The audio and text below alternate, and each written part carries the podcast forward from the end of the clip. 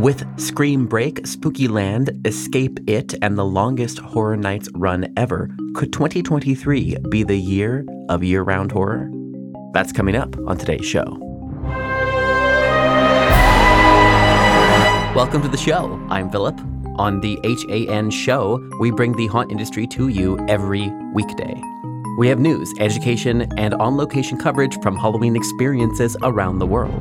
Whether you're a professional or enthusiast, each episode helps you better prepare for Halloween. Outside of this podcast, we have videos, education, and even events. Links to everything we do are in the show notes. On Mondays, we break down large trends from the news and discuss why it matters to you in our weekly Green Tagged series, co hosted by Scott Swenson and myself. And check back tomorrow for our weekly Haunt News Roundup. Okay, here's this week's installment of Green Tagged Theme Park in 30. From our studios in Los Angeles and Abu Dhabi, this is Green Tagged Theme Park in 30. And this week we're going to talk about horror year round. Horror. Horror, horror, horror, horror.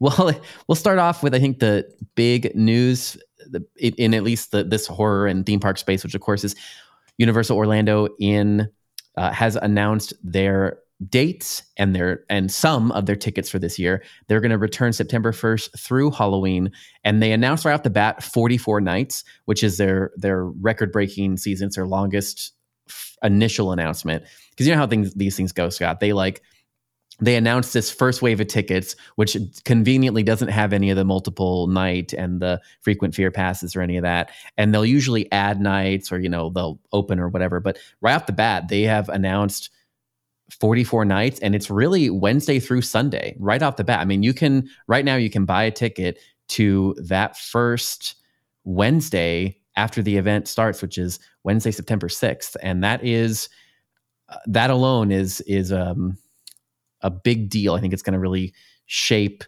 a lot of smaller events when they're looking at, at their calendars, but they haven't announced much else besides that there's going to be 10 all new movie quality haunted houses inspired by everything from top names in terror and pop culture to unfathomable original abominations. I like how they said so many words that say nothing.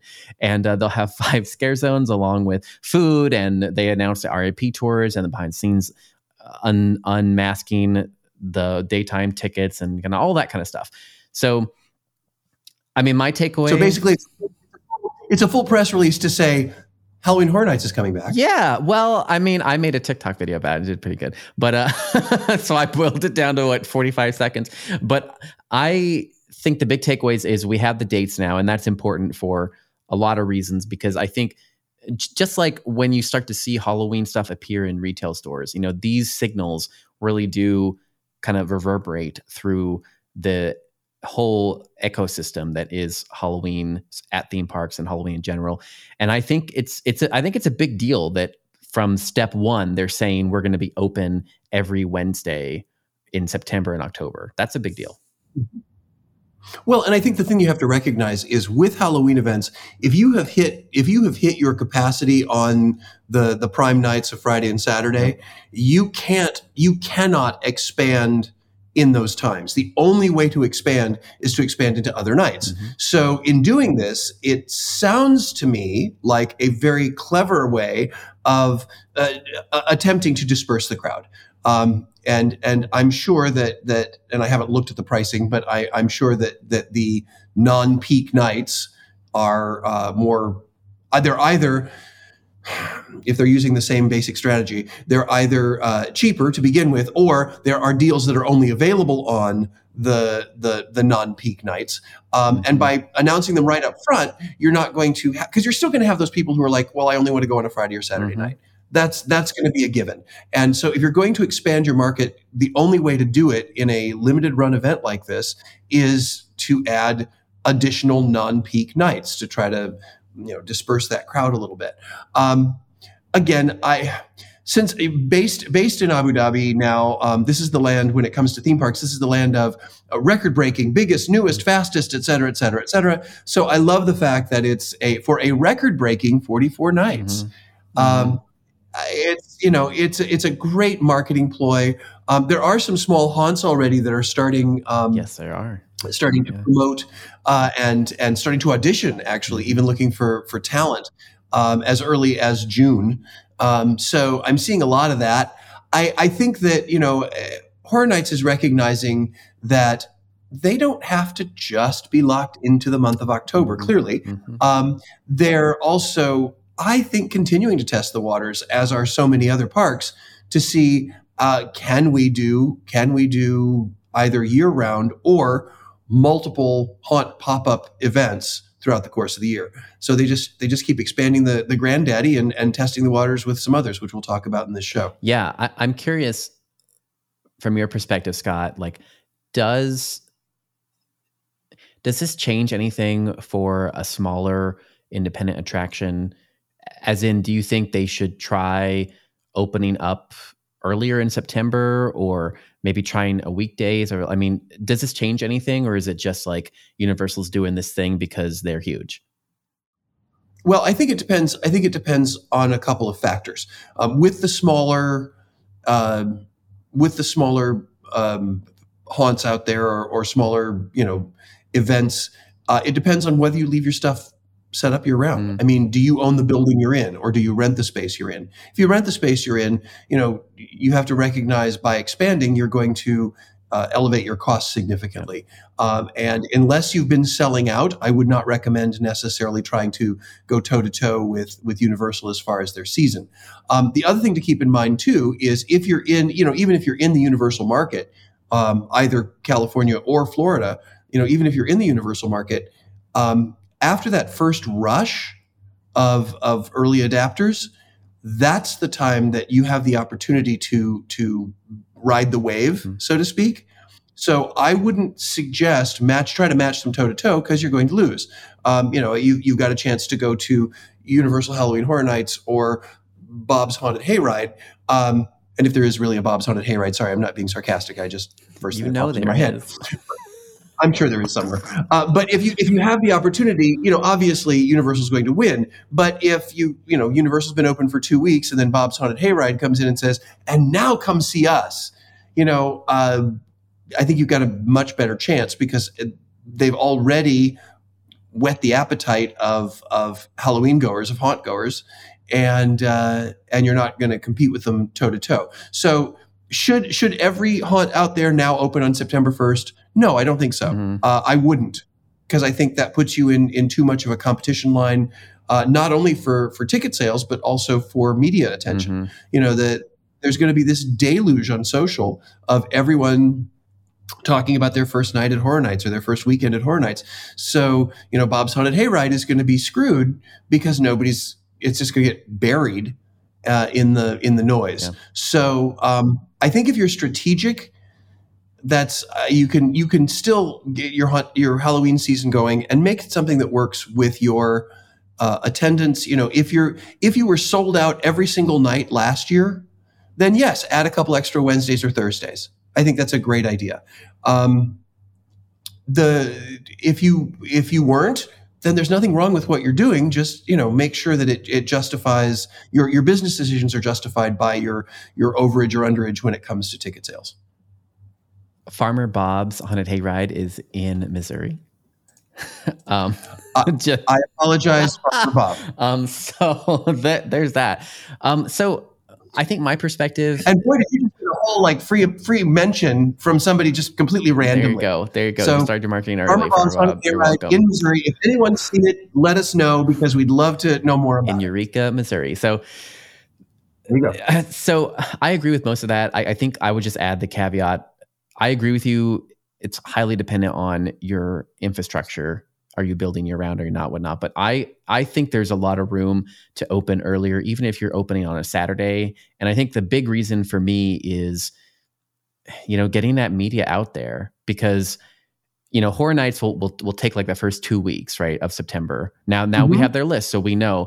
But that's only really in the Orlando market. You know, if if you're in California or in Texas or kind of in in an area, we'll talk about this a little bit more about what markets might work. But I think, um, I just think that again, it sometimes it takes media maybe up to two weeks to put out something. And if you're opening in October and then you get they come out your opening night, and but then the coverage doesn't drop for two more weeks, it doesn't do you any good because it's coming out when you're already going to be selling out. So I would say even if you or if you're opening for dress rehearsal and to get your stuff down pat and to get your media, I think that would be worth it. But but then again, to your point, if you don't own the building and you're having to add an extra extra a lot of extra cost to rent it out for maybe low ticket sales, but I think you can I, I think my point is I think you can get people out there and you could make it worth it. You know, you can get friends and family out and you can get media out and that's worth it just to because I've you know we've all been to those events where you know it takes them to it takes them a while to get into the groove, and then by the time they get into the groove, it's over. So wow. Um, right. I, I guess my point is expand expand out of need. Don't expand because Universal. Yeah, yeah. That's, that's my point. point.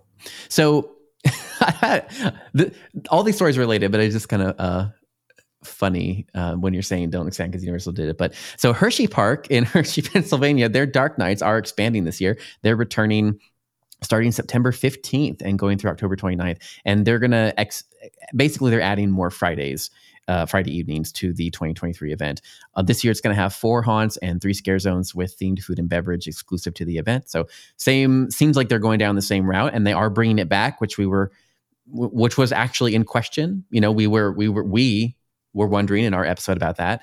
Uh, so they're starting early. You know, I mean, for a regional park to start Halloween on September 15th is early for, you know, for. Right. But again, exactly what I'm saying. If they're, if they are, um, and I, and I, I, this is anecdotal. I've heard this kind of through the grapevine, but um, they they did very well last. Yeah, they did very they well did. last yeah. time out.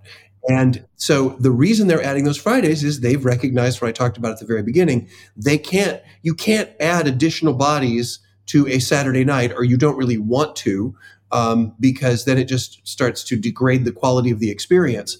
And then people won't come back the following year or there won't be repeat visitation. So as you say, they're adding Friday, more Friday evenings. So that means they're adding the, in essence, the second tier yeah, second of, uh, of prime nights.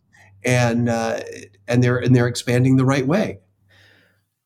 Well, let's change gears a little bit now. Still keep on the same thing. I want to talk about some of the events that I have gone to, and they're all spooky ish events that are happening right now March and April. And this is again the same theme of expanding the horror to a year round or seeing what's possible, kind of pushing the different areas. And so um, the three events I've been to since kind of we last did a episode are Scream Break at Six Flags, of course, Escape It in Vegas, and Springtopia and their Spooky Land, which is also in Los Angeles. So starting with Scream Break, I didn't get anybody on the record there, but we did go through and experience everything. We have a video that you can watch on our YouTube about that. But w- I actually so remember when we talked about this and we were we were like, it all's in the execution. I have to say, mm-hmm. wow I was impressed, and that is uh, something that does not. I don't say. I mean, that's not a common thing for me. I think you know to, to say, but I was impressed. I was mainly impressed of how. I guess I thought it, they were just going to open, like, just open the mazes and then just kind of like have at it. But they actually they did re-theme both mazes and they made a narrative story that tied together the zones and the houses together. And so the premise is it is it is scream break, but it's happening during spring break, and you are going there to basically a, a, monster college party. And your job is first you go through initiation at Vol 666, and that is where you are going to try and pledge into a fraternity and sorority, and you're you're pledging. So you're going through these initiations. The characters actually ask you, what are you going to do for us how like why should we accept you why should you join what are you going to be useful for um, then you proceed to go into the house party which is after you've been accepted and initiated into the fraternity or sorority you go into the house party there and then so you exit those two and you exit into the the i guess the like scream break uh, scare zone, which is the main scare zone, and that's where you're having all the monsters dressed in their screen. Every every every cut, every character was themed for like monsters on spring break. And you saw like the the old we we had a margarita which we met and she was an older uh an older kind of mom who was kind of crashing the kids party and of course she was she was drunk off of her margaritas. And she and then you know you had the you had the fraternity signs you had people that were there the jocks. I mean you really like it was it was very well done to take these monsters and put it in this scenario. And then the next scare zone was rave which is it was it was a big rave that was streamed as grave. So it's just like a spooky rave basically. And you know i think some people had the criticism of it wasn't scary at all. And I'm like, yeah, because it's in March. And the fact that it was so different from their regular event because they were able to theme everything and the fact that it had a narrative shell. And also, we've talked about this a lot too. You know, it was just a fun event because it was monsters at a party and, it, and they were and it was this whole party theme and I, I feel like there's nothing wrong with that and it seemed to me that the target market was really enjoying it. And uh, a few other things to note too, since we last reported on this story, but they ended up, they did end up allowing pass holders to attend. So if you're in the park and you're a pass holder, you can go up to guest services or go up to a little window and you can get like a band that lets you stay that night. Um, it's unclear if you can do that online or how, like, we've only heard of people staying in the park when they're already there and getting the band on. So I'm not sure if, if you can purchase it online or how that works. And also they they made the parking free after 7:30. So really you're not paying for parking, you're just paying the event ticket if you don't have an annual pass and you're showing up. And if you're an annual pass holder, then you just get the band and then you can if you're there for the whole day, then you can stay extra and enjoy the party vibe. Um, and just an aside, I will also say that I thought that the costume and makeup was pretty exceptional. I thought that the they did a great job of the airbrushing and and the prosthetics and making sure that everything kind of fit you know and they had great great cue line actors great acting great improv you know just you know and they made up little sayings like rave to the grave baby you know and they're i mean they're just they're just i thought it was it was fun it was fun and i thought it was it was a cohesive theme so again, I did not attend, um, but in, in all the stuff that you've told me, I I guess my first question is: Will these characters be scary now that they have been parodied? And because that's in essence what I think you're you're yep. describing here is they yep. have been parodied to take terrifying monsters and put them into a um, college yeah. okay. fraternity sorority environment. Yeah. Um, so you you've created this fun, playful party have you now undermined their scariness when they come back in Halloween? So that is a great question. We even asked that question a little bit ourselves when we were there at the event. I think it comes down to, you know, whether or not they're going to bring back this area for Halloween. You know, it's entirely possible they just retire the characters altogether. Like you're not going to meet Margarita at Fright Fest. You know, she's only here at Scream Break because she's on you know she's she's crashing her her son's fraternity party. Mm-hmm, mm-hmm. Uh, and and don't misunderstand me. I love the idea of in essence making it a another themed event. Yeah.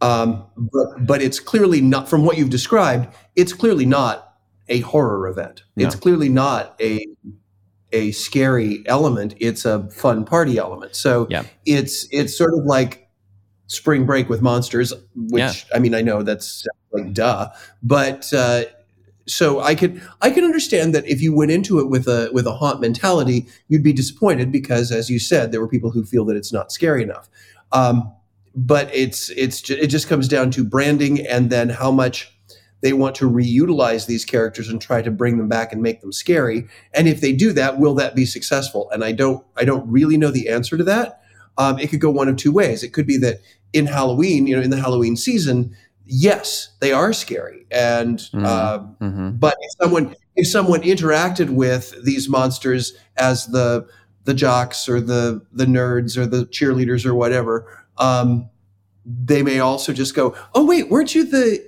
weren't you the nerd or weren't yeah. you the jock that made me laugh and we danced and we had a party moment?" Um, so I'm I'm curious again to see how this goes in the long run. Um, all of that said, I think it's great that the execution was good. I think yeah. it's great that they chose to um, brand this as its own element. Um, I'm just curious to see how it moves forward and how it, if they are able to shift it back to Halloween or if they even try to. Yeah. that's so we talked about a while back about this this challenge, right? That the theme park haunts, and especially the Six Flags and Busch and you know th- those events are having that target the younger crowd of basically. I think the way you put it, Scott, was you know there, there's like a ceiling on how extreme you can get, and then you know you combine that with you don't really want to s- kind of scare or do too much to this younger demographic just because you want to you you don't want them to be safe right? You want them to be safe. And and and so there's this this clash between like you know the ceiling of what we can do and that. And i actually i thought this was the most promising model i have seen for solving that that particular conundrum of let's just not let's just make it fun like you know we're, we're not trying to push the envelope and make it the most extreme scariest thing that a teenager has ever seen we're just going to make it a fun environment. We're going to get them dancing and we're going to get them taking a bunch of pictures with the people. And that's what we're going to do. And we're going to add those elements of you talking to the characters in the in the fraternity houses they're trying to get initiated and going through like hazing. You know, we're just gonna we're gonna put that in there. And I I am so curious to see if they're going to try and work that into Halloween, to your point, or not. But I do think that this is a potential solution to that that that kind of that problem of you you just can't get any more extreme. So stop trying. Just focus on making it fun. It's certainly a, it's certainly a, a way to go. Yeah, yeah. Well, so anyway, another uh, way to go. Uh, I escape it, which is the world's only officially licensed it experience, has opened in Las Vegas, and I went to get a sneak peek of the experience. And you know, the the producer is a Jason Egan from Egan Productions, and he is a longtime haunter. And he he had, had his own haunt, and then he did he managed the Fright Dome at Circus Circus, and he's also produced a lot of high capacity traditional haunts. He did the Five Nights at Freddy's haunt, he did the Halloween haunt, he did the Saw experiences as well. So he's no stranger to haunts and uh, also working with IPs. And he kind of put together this also equally tremendous experience. You know, it's it's a 90 minute experience. I, I hesitate to even call it an escape room. It's kind of a 90 minute horror experience that has 16 rooms and full scale sets. I mean, they're they're 14 foot sets, and you're you're going into the full size Neibolt house and you're seeing iconic scenes from the movie. But basically, we yeah, I had an interesting discussion with him, and he kind of talked about the reason he transitioned from haunts into this is because a IPs are important. You need like you need that touch point to people because it sells, and B because it's year round. And he believes that certain markets, specific markets, have the ability to do year round horror. And he thinks like L.A., Vegas, kind of some of those places like that, but that it would not work in most markets. And it's a lot of uh, looking at at the local interests and demographics and matching that up with the tourism numbers that are coming in. But essentially, he's saying if it's a place that gets a lot of tourism, some percentage of that tourism will be interested in horror, and so it's just kind of a an equation in that way. Um, but it, it's a very interesting experience uh, because it's so long. The capacity is only 30 people kind of per side right now and priced at 45 to 55 per ticket per, per person. So it's it's the same vein that we're talking about of kind of doing this year-round horror experience in here, working with IP, the importance of IP, the importance of story. So I thought it was fantastic, though. I mean, it really is an immersive thing. I mean, you show up and there is not a sign that says escape it anywhere. You arrive to the parking lot and you are outside the Derry Public Works department. It says Derry Public Works on the side. And you enter the Derry Public Works department and you go in just like it's a regular works department and you meet with a public works representative and she's like oh are you here to help us find the missing children and then you get assigned to help find the missing children from the Derry Public Works Department, and that's that's what starts your journey. And you're going through the movie, but you're doing it kind of in a in a parallel way, like an adjacent story. You're not running into the the losers club you know you're doing a parallel story where you're trying to do investigative work for the Derry Public Works Department so it, it it's it's good it's done well yeah it sounds great i'm you know it's funny because i've i've been in the the preliminary preliminary research for a couple of different haunt like experiences in vegas mm-hmm. and um, i agree i agree with jason in the fact that um, if there are certain markets that I think haunt will work. On paper, Vegas looks like it is one of them, and yet it still hasn't quite caught on. Um, there's there are some there are some that, but it's not been it's not been uh, tremendously ongoing or tremendously successful or expansive. Um, and I, and I'm I'm curious. I hope it works because from what you said, you know, this sounds like it's a great experience and it's something that that should continue to move forward.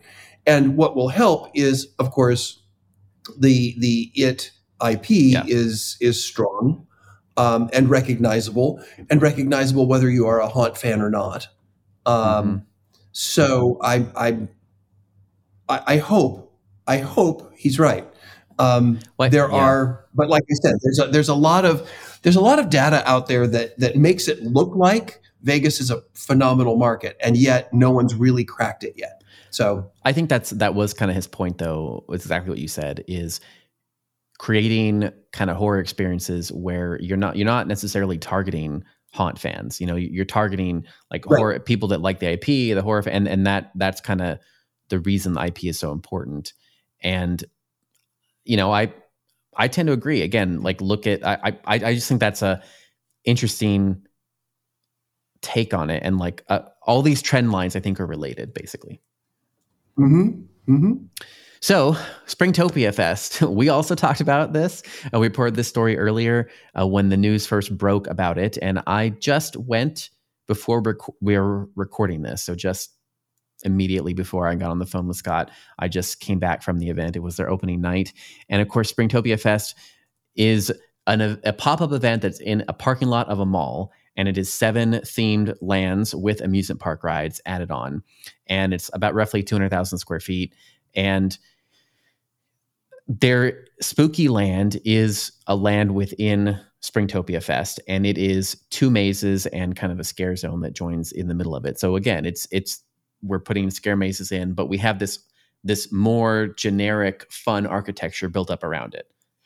Right, it's similar to the to all these things that we're talking about, where there's this broad there's this there's this um, attempt to make it a broader appeal in, in all kind of all of these examples that we're seeing. And uh, the thing I thought was interesting about the Springtopia Fest is that it's actually produced by the Valley Fright Nights team, which I didn't know before going there and before talking to the team there. And the Valley Fright Nights was a summer event that debuted last year was a summer scare maze event that was standalone so they have now what they're now doing again it's the same type of thing they're producing this whole springtopia fest event that is like a celebration of spring that has a spooky element to it. And they plan on bringing back their Valley Fright Nights event for year two in July, at the end of July as well. Um, and just interesting because this year they partnered with Fever to be able to put on the event. And so clearly that there's, you know, there's the ability to get the partners and bring this all together.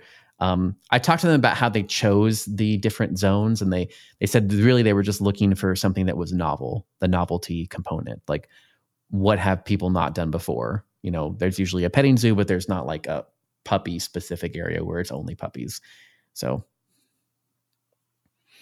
and everybody loves puppies. Yeah, everybody you know, loves us. Uh, yes, yeah, it was a very popular area. I mean, it, it sounds it sounds a lot like it, it sounds a lot like the. Um, a more a more immersive and a little bit more robust version of what I used to refer to as the Instagram museums. Yes. Um, yeah. it, it, it sounds a lot like let's let's capture this for social media. Let's get our TikTok videos. Um, let's it's it's a it's a content creator's dream because you've got you've got multiple lands, multiple backgrounds, multiple experiences, and you can get a whole bunch of a whole bunch of video clips and and uh, and and posts a bunch of content mm-hmm. a bunch of content. Yeah, I, uh, I, w- I will be honest. This of the three, this is the one that seems that I, at uh, based on my likes and dislikes, would be least interested in. Um, I'm not saying it's bad. I'm just saying I'm not the target market. Mm-hmm. Mm-hmm. Yeah, and I, you know, I accept, I accept and embrace that. Uh, yeah, it, it's interesting. I, I, I, the only thing that that concerns me about the approach of well, we just want to do things that weren't really done before, is sometimes when you try to be something to everyone, you're nothing to anyone. Yeah. And I and I think that, that is. I'm not saying they've crossed it. I cannot say that because I was not there. But um, I, I think that is the concern with. Um, both both this story and the story about Scream Break. You know, are they are they trying to um, on paper be? Uh, there's one thing to broaden your demographic, which or broaden your broaden your market, Yeah. which I agree with. However, broaden it in an adjacent way. Don't Mhm. don't try to be everything to everyone, because again, then you don't really target anybody. Yeah. Um, I- I'm not saying that's what they're doing. Just that's my Yeah. my my cautionary tale there. I, I I agree with that. Um, I do think that it is tough, right? Because you you're when you're trying to make each zone novel, then to your point, it's like how do we make a, th- a through line that makes sense? You know, even if you're celebrating spring, uh, spooky isn't really like Santa and and scare mazes aren't necessarily part of spring. So it's a little bit. I, I think that that that theming narrative is is tough to balance. I think of all of them, I think Scream Break did the best job because again, it's like I think it's closer to what you're talking about because they have the assets already. They already have a piece of their Mhm. market, which is haunt fans that go there for that event. As as the as you know the the president mentioned in his talk about the expansion of of uh, Fright Fest, and I think they're basically taking it and saying, what if we what if people could come to enjoy our mazes in the off season without worried about it being so scary that they couldn't bring their younger nephews or cousins. You know, what if we made it a dialed down version in the off season? We just have fun, teens having fun, like a teen. It felt like a teen dance. It really Mhm. was like, especially the grave area. I was like, I can't even hear my thoughts right now. And there's a lot of lasers. and this guy, the monsters are just like dancing with people. You know, they're they're dance challenging people, and like it's it's not. So I, I think that's the closest one. I think I think when I got there, I was like, oh, this is much more strategic than I had originally reported on because just the idea of how do we how do we get them more interested in coming to haunt? Well, we we show them a toned down version in this time period and kind of ease them into this culture. And so I, I thought that was uh, of all of them, it's that seems the most strategic. Yeah, and and and I'm curious. I, I would like to. I'm. I, I think we need to continue to follow this because I'm curious to see by doing a toned down version, is it creating a new product Yeah. or is it a gateway drug to an existing product? Yeah. And I'm not sure which the answer is because I've seen it go both ways. So, anywho, um, sp- speaking of going, it's time for us to go. Um, that, oh, that was one of the weakest segues I think I've ever done in my entire life. But yeah, it was it was it was spooky. That segue was so bad it was scary. And so we're going to end our show on being scary. Uh, on behalf of Philip Hernandez with Gantom Lighting and the Haunted Attraction Network, and myself, Scott Swenson from Scott Swenson Creative Development, this is Green Tag Theme Park in 30, and we will see you next week. Today's episode was produced and edited by me, Philip Hernandez, with post production by David Swope. Support for this episode comes from Gantom Lighting and Controls. See what you're missing with a free demo. Sign up at gantom.com/demo. We release a free weekly industry newsletter. Sign up on our website or at the link in our show notes. The Haunted Attraction Network team includes Daryl Plunky, Emily Louise Rua, Megan Spells, Gavin Burns, and Maximus Bryant. Our partner stations include A Scott in the Dark, Scare Track, The Scare Factor, and Haunt Topic Radio. Finally, please, please, please rate and subscribe to our show wherever you're listening. And until next time, Haunters, stay scary. This is a Haunted Attraction Network production.